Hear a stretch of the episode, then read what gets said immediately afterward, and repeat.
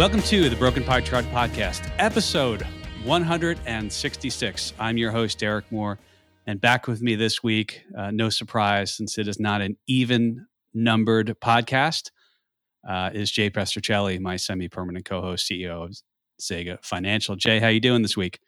Good, Derek. Great to be back. It is an even number. 166 is an even number, right? Okay, well, it's not like top of the hour, bottom of the hour. So you missed oh, 160, right. you missed 165. You're never yeah, you're never on those, but you, I, right. You, I got you. I got you. Yes, I was going by the strict definition of even versus odd, but I totally get what you're talking about. It's I feel like it's kind of like yeah, good to have you back. I feel like it's kind of like you know you're in Florida. The people who don't want to go to Disney on a Saturday, they they always go like on a Tuesday. You always join the podcast on the off times. There's some method to your madness, I'm sure, right? There is, and I have a method when to go to Disney and Universal. It's the best time to go is Labor Day weekend for some reason, right? It's you know who's taking a vacation Labor Day right before school starts, right? So you don't you're not getting the South American crowd coming in because they're just finishing up, and you got the American crowd just getting ready for school. Labor Day. That's my advice. That might be the best piece of information I give out on the podcast today. Disney Labor Day. Everybody should write that down. You know, I do remember one time and both of us went to uh, to school in the Northeast. You know, we always started school after Labor Day. My parents, one time, we went to we flew down to Florida. This probably was in the late seventies, but it was the first week of school. Like they let me go to school a little bit late. I think the statute of limitations is up on that. Uh, it was in the 1970s, but there was nobody there. So maybe that's right. a, another little a little that's thing it. as well. So yeah, yeah. Well, that's some good news, and let's get to so what's what's that? Jay? Day, so you know maybe not go Memorial Day. That's that's not a great week to go. Yeah. yeah so speaking of of tips and news and I don't know, I'm going to bring this up. Let's start here. Is bad news good news? And, and I'm going to put this into the. Uh, let me set the table, and then let's have some some back and forth discussion on it. Uh, Deutsche Bank seems to be calling for a recession. Not seems to be they think there's going to be a recession. They didn't say it's tomorrow. I think they're saying in 23 or by 24. They're the most negative on the street. Goldman Sachs uh, GDP comes out Friday. Of course, when everyone in our audience is listening to this, GDP were to be out. Goldman Sachs has Q1 estimate of only a half percent growth. Uh, and then GDP now, the Atlanta Fed, you know, nowcast, you know, what what is it right now based upon the information? They're 0.4%. I think the street consensus is something like 1.5%, although that might be lower. Jay, I bring this up because, uh, okay, there's a lot of stuff here. We could talk, we could go stagflation. Let's hold it off for now. But if we get a lower print in GDP, does that help the market in a weird way? Because does that say that the Fed can't do too much or are they in the box? What are your thoughts, Jay? Well, yeah. So when you've listened to the biggest hawks on the street, uh, street, uh, like Bullard, for example, he has been saying the market can handle 50, 75 basis points. And that's that's really what started this latest move uh, down, right, uh, uh, in the market. Uh, when was that? It was like the 20th, right? April 20th. And it's because the assumption was the market can handle if we're really aggressive in raising rates. If that story changes because GDP is not as high as expected, or even you know there's a greater chance of a recession, you know that has to change the tune, right? That was their justification. So I do think you've got the scenario where uh, a you know lower growth in the U.S. economy uh, will potentially slow down how aggressive the Fed can be. Now, I don't know. Like, bad news is still bad news, right? Like, you and I have been talking about the fact that you know all of the the pieces that existed last year that caused the market to be pretty bullish have are still hanging around, right? Relatively low rates and good corporate earnings, in other words, growth. You know, those things have still been around. But if that goes away, I still think it's it's it, it could actually be bad news. Bad news could be bad news, but I do see your point of saying bad news could be good news because right now this market is really being driven by the Fed more than anything else. I mean, I guess the question is how far is the Fed, you know, to show uh, to quote Sean Connery in the untouchables, what are you prepared to do? What is the Fed prepared to do?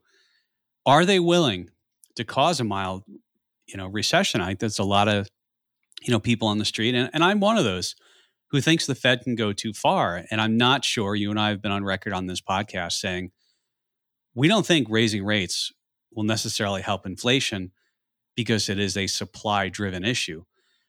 So I guess it's what are they prepared to do? And recessions all don't have to be 1929, 2008. But I don't know. Like, does uh, I think they're feeling the heat, so they have to raise rates, and that's why they're talking tough.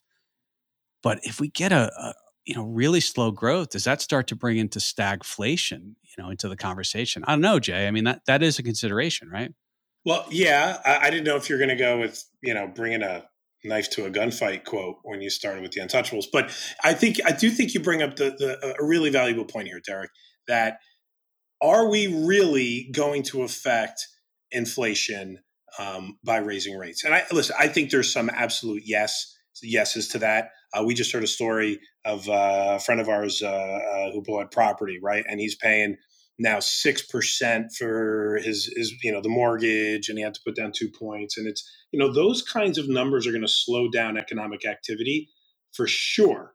But you know the real driver, I, I don't you know I don't necessarily think the real driver has been uh, you know, entirely the real estate market. I mean, there's a lot of other things that has pushed inflation higher. You got Russia, Ukraine. I don't think the Fed's going to impact them very much. You've got China putting, you know, more lockdowns in place, which is going to you know reduce the amount of shipping that comes out of that country. I don't think the Fed's going to be able to affect that.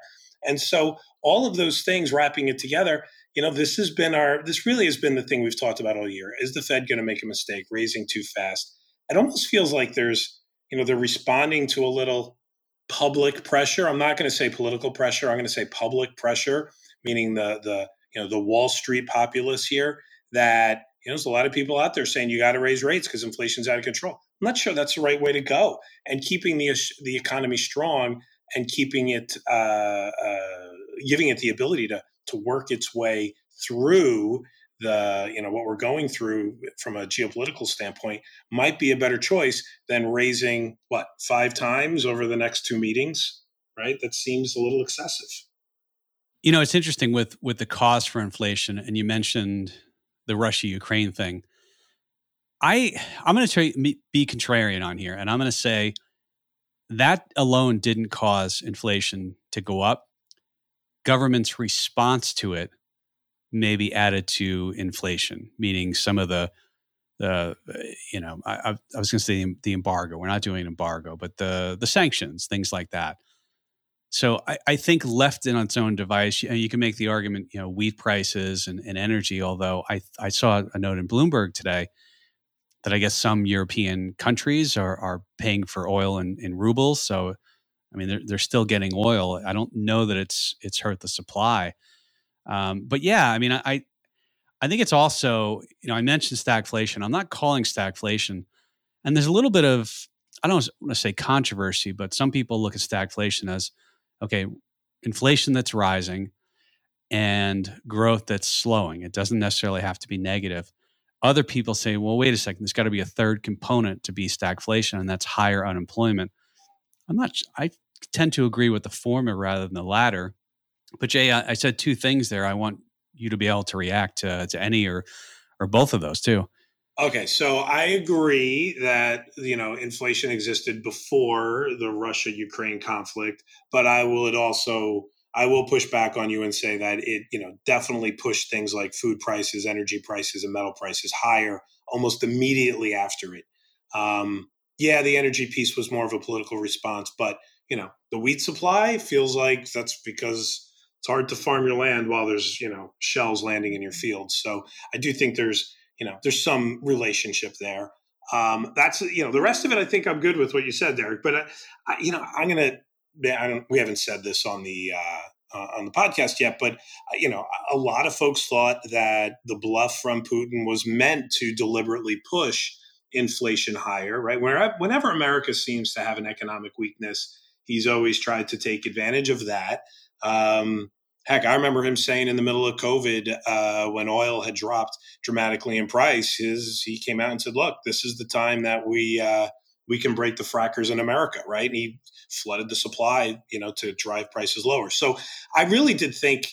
Um, maybe that's not a popular opinion. Maybe it is. I don't know, but I do think that um, it was part of his intention was to help you know continue to you know maybe put a little salt in the wound of the inflationary problems in America. But of course, turns out his intention was much different. We didn't, you know, realize that at the time.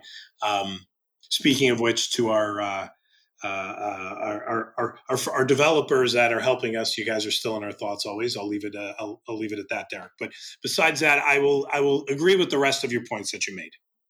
Yeah, no, it's fair enough, and it's a fair point to make. And I mean, look, responses to anything, and whether it's traders buying and selling, in the end, it's market and emotions and and buying and selling that that makes the market. And people's decisions sometimes are expressed in the way they vote, and the way they vote is buying and selling shares. You know, you did mention some of the economic uh, implications.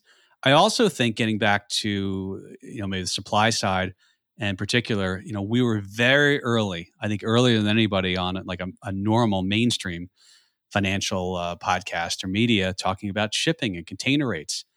And we know since everyone's been talking about that. I don't know for sure yet. You know, China, the news is, and I'm just reading this off news reports, they've essentially locked down Shanghai. That's a city of over 20 million people. Uh, there's rumors they might lock down Beijing. You know, I, I don't follow this enough to be uh, call myself an expert by any stretch of the imagination. I did see some data that there's a lot of ships waiting off the coast of China. I, I don't know. Maybe this is something that uh, I, you know, inflation, the rate of change year over year, based upon the inflation nowcast by the Cleveland Fed, is expecting about 8.14%. That would be a lower rate of change than the previous month. But I don't know. I mean, maybe some of this this stuff in China works its way into it. Um, I don't know, Jay. I, I'm not convinced yet that we've seen the end of inflation. I don't know if it's the top, but some people are calling for it to be closer to the top than we've been. I don't know, Jay, Do you have any thoughts on that? No, I I, uh, I don't think the issues uh, between you know the ones we just talked about. I don't think they've worked themselves out yet.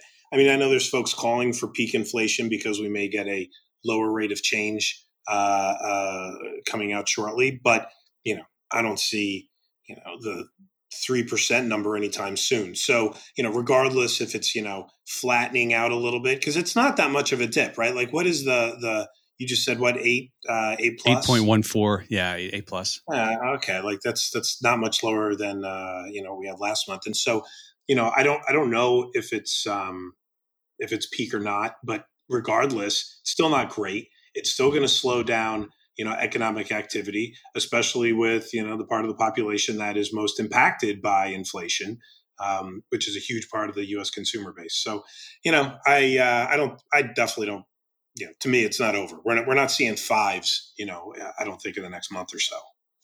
I think i, I would agree with that. Jay you mentioned earnings. I did want to bring real quick into the discussion as well uh, refinitiv and i think this they use I/B/E/S data uh, they put every friday and I'll put a link to this in the show notes for everybody to take a look at an earnings dashboard. And basically, what they do is they take a blended um, quarter to date. And so you've got the remaining expectations for companies that haven't reported and the actuals. And so far, the blended earnings through last Friday was plus 8.3% on the S&P. Revenue is up plus 11.9%. I'm bringing this up, Jake, as you mentioned, earnings are still growing. It is interesting, by the way. A lot of people said, you know, financials would be the place to be if we got interest rates going up because they'd make more in loans. The spread on cash would be greater. They've been hurt by that, although others argued that we have a flattening yield curve. Financials, uh, that blended is down close to 19% year over year earnings growth. So it is interesting. Yeah, to your point, yes, earnings are still growing. Uh, I know yesterday Google missed, but then they go and they announced what was it like a ninety billion dollar buyback authorization. Uh, that that seemed to to temper that a bit. Uh, but yeah, Jay, I mean, and, and I guess there's two points here. Yes, earnings are growing. Energy, by the way, if you take out energy, the earnings don't grow as much. But financials, right? I mean, people would have thought financials and maybe the XLF ETF would have been much better off price wise than they are right now, right? Yeah, I mean, we we you know we speculated on the same thing while we didn't have a position on it. It certainly was something we were interested in looking at um, using the XLF, the financial uh, index, as kind of an offset for rising rates, and you know that that just hasn't been the case. Um, a few things to point out about that ETF, and I will give you 100% credit for this, is that there is a large Apple component to XLF. How is that the case? Well, there is a large Berkshire Hathaway holding in XLF.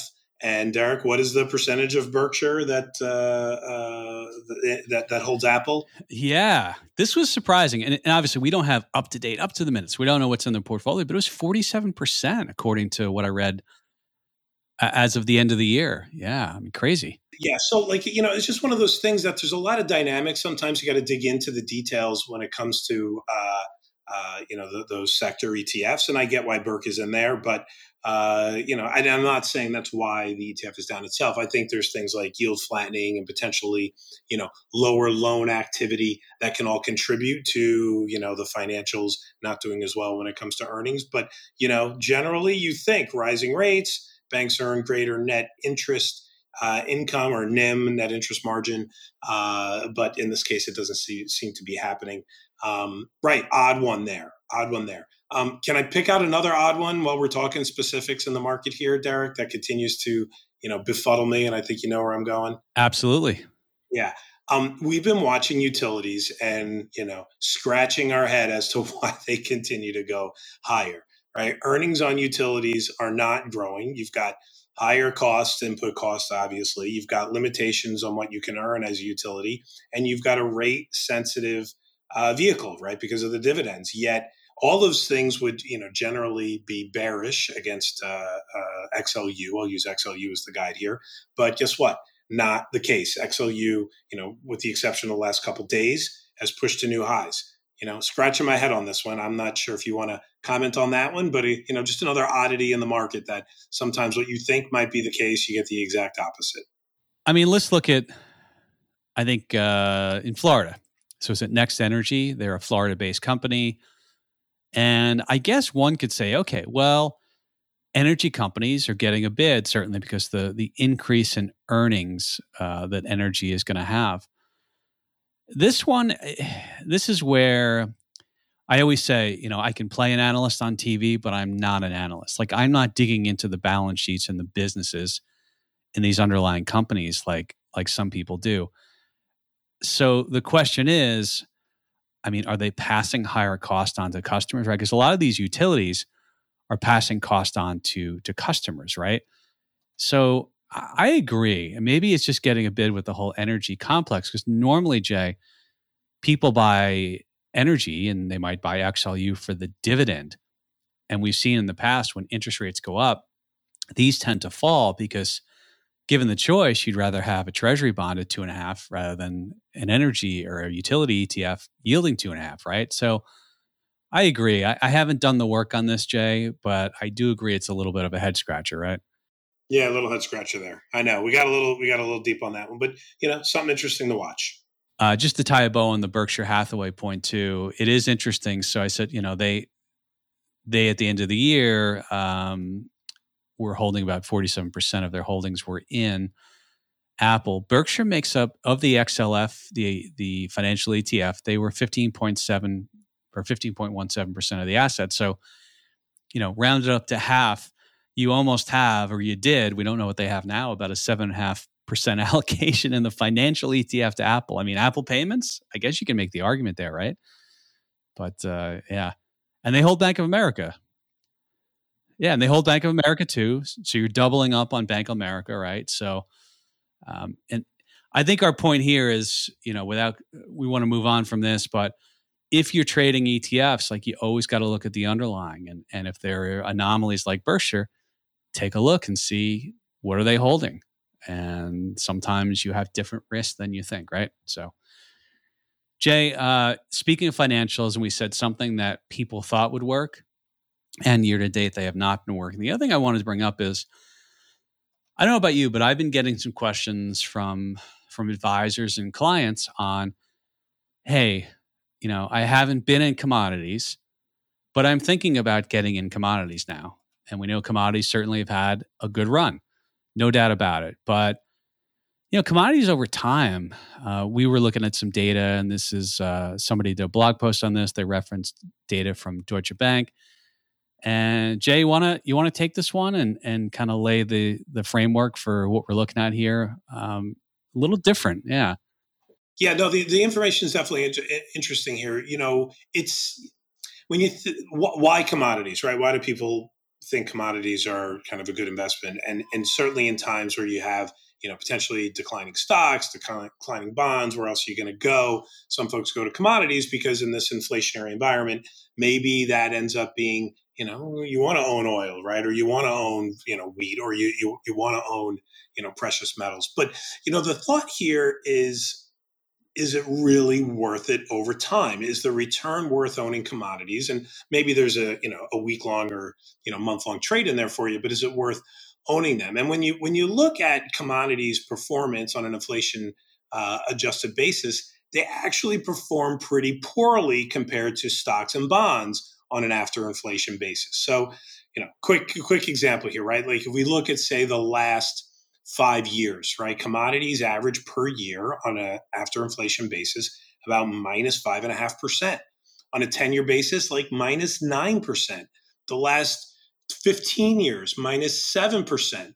You know, so it's it's one of those things that um, if you've been long commodities for a long time because you think it's an inflation play, when you apply the inflation factor to it, they're actually not beneficial or constructive to growth compared to say stocks and bonds that have been constructive over those same times. So stocks, same period of time, up the la- over the last five years, up 10%. Over the last 10 years, up 10.5%. Over the last 25 years, up 7%. So it's one of those things that while, you know, switching to commodities may seem to be uh, uh, you know, wise in an inflationary environment on an inflation adjusted basis, they end up not providing a lot of benefit to the portfolio. I mean, you and I will readily admit we don't know what's going to happen with commodity prices on the short term. And everything we do is is built around buying and hedging and, and being invested and staying invested, right? So, you know, I don't know what commodity is going to do. It feels like people buying here were, were a little late to the party. It's it's like the the guy selling TVs at the Wiz in the 1990s with a uh, a prospectus for the emerging markets dragon fund in his back pocket when emerging markets was already up 100% over the year. That's, that sounds like a real experience you, you had there, Derek. If, the Wiz, You want to talk what the Wiz was? Nobody beats the Wiz. Nobody beats the Wiz. Uh, so, the Wiz was an electronics store. I don't, I, you know, I don't live on the East Coast anymore, but they they sold electronics, TVs, radios, stuff like that. So you go into the Wiz, kind of like an early Best Buy it's like a high pressure Best Buy. You go in and have some fun and negotiate for your TV yeah. or salespeople yeah. negotiating, literally negotiating with you. I don't know. I got to go talk to my boss. It's you know, it's at the end of the month. I don't know. You know, and so you're haggling with these people. It doesn't work that way anymore. But I remember this guy. He we start talking about what I, I don't know how we got there, and I noticed he had the the prospectus because it was sticking out of his pocket. I'm like, that's the Merrill Lynch Dragon Fund. And he's like, oh, yeah, they're only going to go up. They're only going to go up. They were already up 100%. Next year, they were down like 40, 50%. I'm like, that's that's always your contrarian indicator.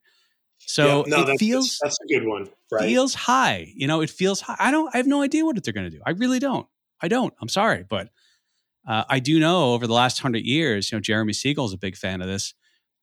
Over hundred years, stocks based upon this data up seven and a half. You know, over seven and a half percent after inflation annualized commodities down 1% so to me it always goes back jada if if that's the thing historically that's been the best after inflation return over the long period why not own more of that? And then why not own it and then hedge what you're afraid of directly on that? And it really comes back to the whole buy and you know the buy and hedge methodology right? No I, absolutely absolutely. And listen no one's saying that uh, commodities were a bad trade this year right? I mean, they're obviously up. Would have been great go in your time machine and load up on those, right? Yeah. Yeah, I remember exactly. You know, I don't remember which episode it was, Derek. I said I think I take the other side of commodities. I guess I'm doing the same thing still, and I would have been incorrect the, when I am incorrect when when I said that on our contrarian corner session that we did uh, probably two months ago. But you know, long term, right? This is like you, you just nailed it if if if you're trying to grow your money over the long term, why don't why not go with the thing that has the greatest chance of success, right? And stocks have proven themselves to do it. Now, it doesn't mean take all the risk associated with stocks, as you said. So limit the risk in the vehicle that you're in, right? Hedge directly on the market that you're invested in, and you could do that uh, with options on the uh, on the U.S. stock market, which is our preference because it's just worked more often, right? Like I'm, I'm, I know it's it's it's a little easy to say just go with what works most often, but that's how easy it is, right? I tell folks all the time go with what works more often than not, right? You don't have to be a wizard in the market to try to figure out what sector rotation is going to work or what asset rotation is going to work. Go with what, works most of the time. You know, most managers in our space don't beat the S&P 500. They just don't. So why not start with that? Because it works more often. We actually did a, and I'll, I'll link to this in the show notes as well, uh, a, a article on the ZegaFinancial.com blog. Um, and I think the premise actually no, we haven't put it there yet. Maybe we will. But here's here's the data. We looked at like the last five or six years, and we looked at the AGG, US Aggregate Bond Index, right? Great proxy for you know, you got treasuries, you got corporates, you got different stuff in there. And this year, no surprise, year to date, it's down on a real basis, on an after inflation basis. Okay, no surprise. No surprise last year was down on a real, you know, return basis. And even the past 4 years, what was it like 20, you know, 0.2%, 0.5% after inflation. So, you know, even in recent times, we just talked about commodities, just getting back to bonds. Uh, bonds at these low rates, I, am you know, who knows what's going to happen, but I'm going to say I, I think there's no way they get the returns they have in the past at these low rates and certainly on a real basis. Yeah, no, look, I mean, you're not really go out and going out on a limb there, Derek. And uh, you know, we've been, you know, traveling uh, and doing seminars and talking to people about this, and we really do come down pretty hard on bond positions. But I, I do think it's worth mentioning that that doesn't mean there isn't a place for bonds when you have a specific reason for them in a portfolio, right? We just got off a conversation with our investment committee where we discussed how using bonds, the actual, say, treasuries themselves that have a specific maturity date, you could structure defined outcomes around those, knowing that if you're willing to hold the bond to maturity, you have an expected return because once you buy that once you buy that bond, you know what you're going to get at the end, right? If you can hold it to the end, to hold it to maturity. So, you know, while I think in general holding bond funds as a and you know as an allocation component um, is going to be really tough to provide value in the, in this environment that we have this year and next year. It doesn't mean that there isn't a place for them in spe- with specific uh, defined outcomes, right? I don't know if you want to expand on that at all.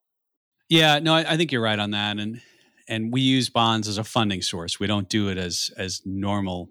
I don't want to say normal advised. Like the general use of a 60 40 portfolio is 60% stocks, 40% bonds. And the idea that bonds go up when stocks are getting hammered.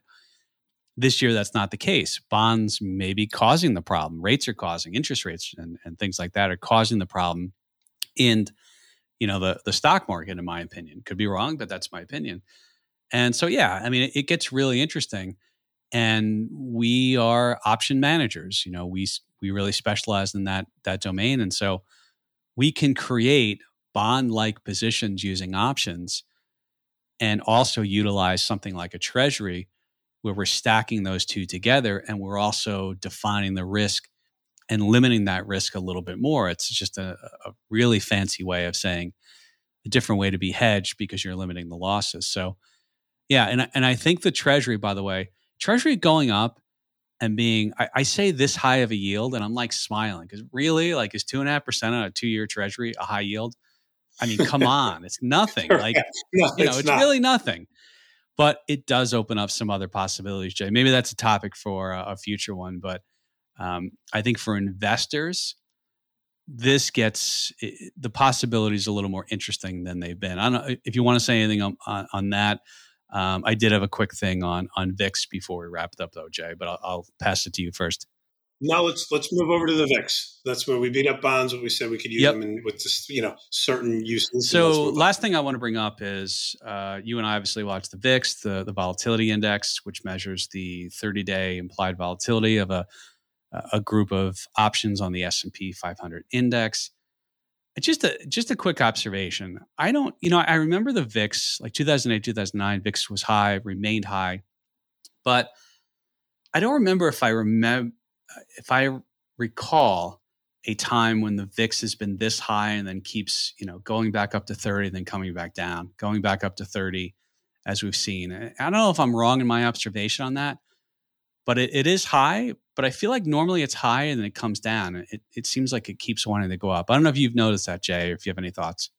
Yeah, my, my thoughts on the VIX are that it kind of it goes in waves of – periods of higher or elevated volatility and periods of lower volatility. And these are it doesn't mean, you know, the, you know, the one week spikes, you know, don't exist.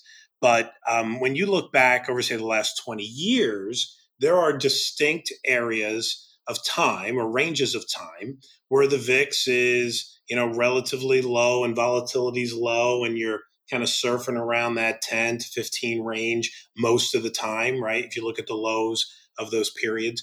And then there's other times where the lows are much higher, right? Uh, above 16, floating near 20.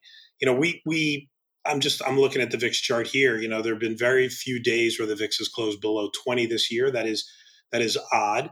But we started this period of higher volatility in February of 2020. And these periods of higher volatility to me last three to five years right? That seems to be the general range. So take a look at a 20 year chart on the VIX, and you can see these periods of low vol and periods of high vol.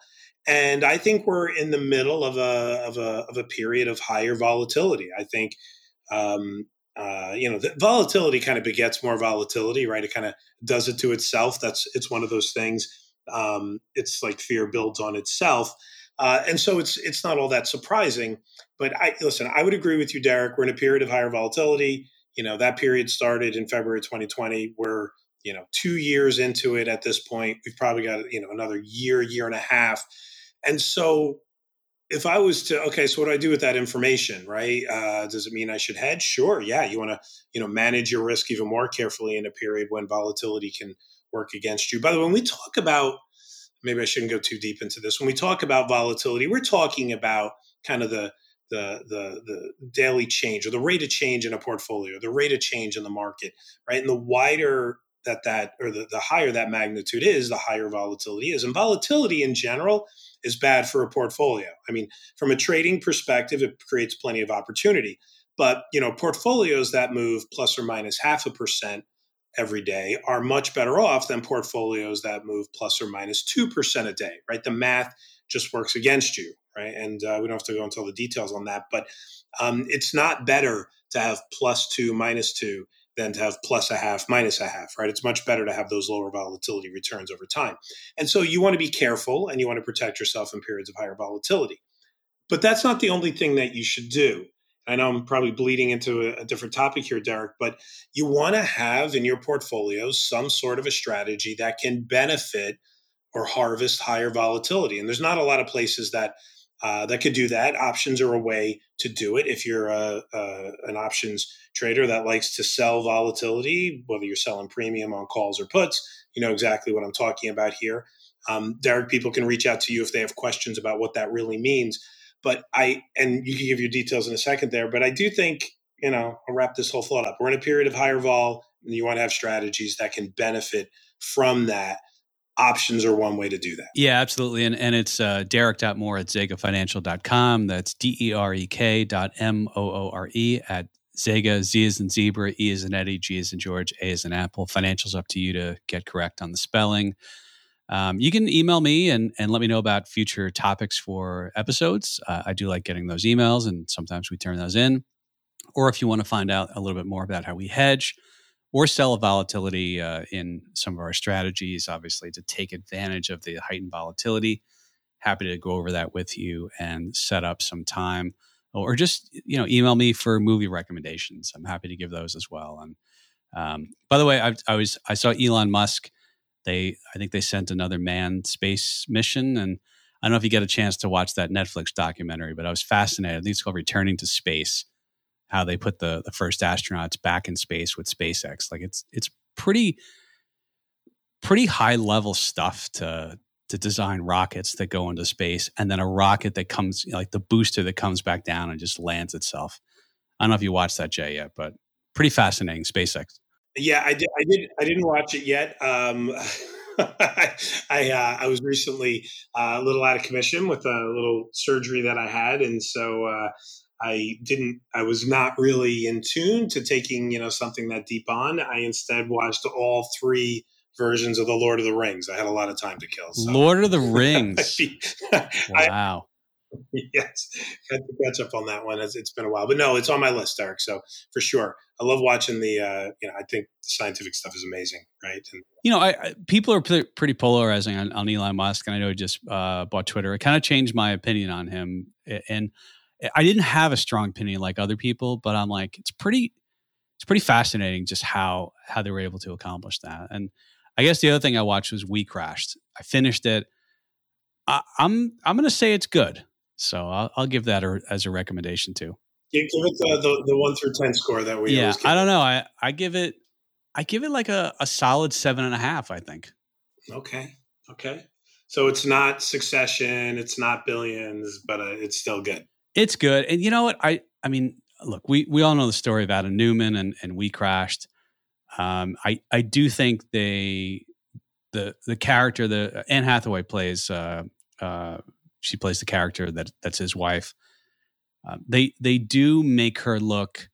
Um, I don't think she the the way she played the character she didn't come off that well.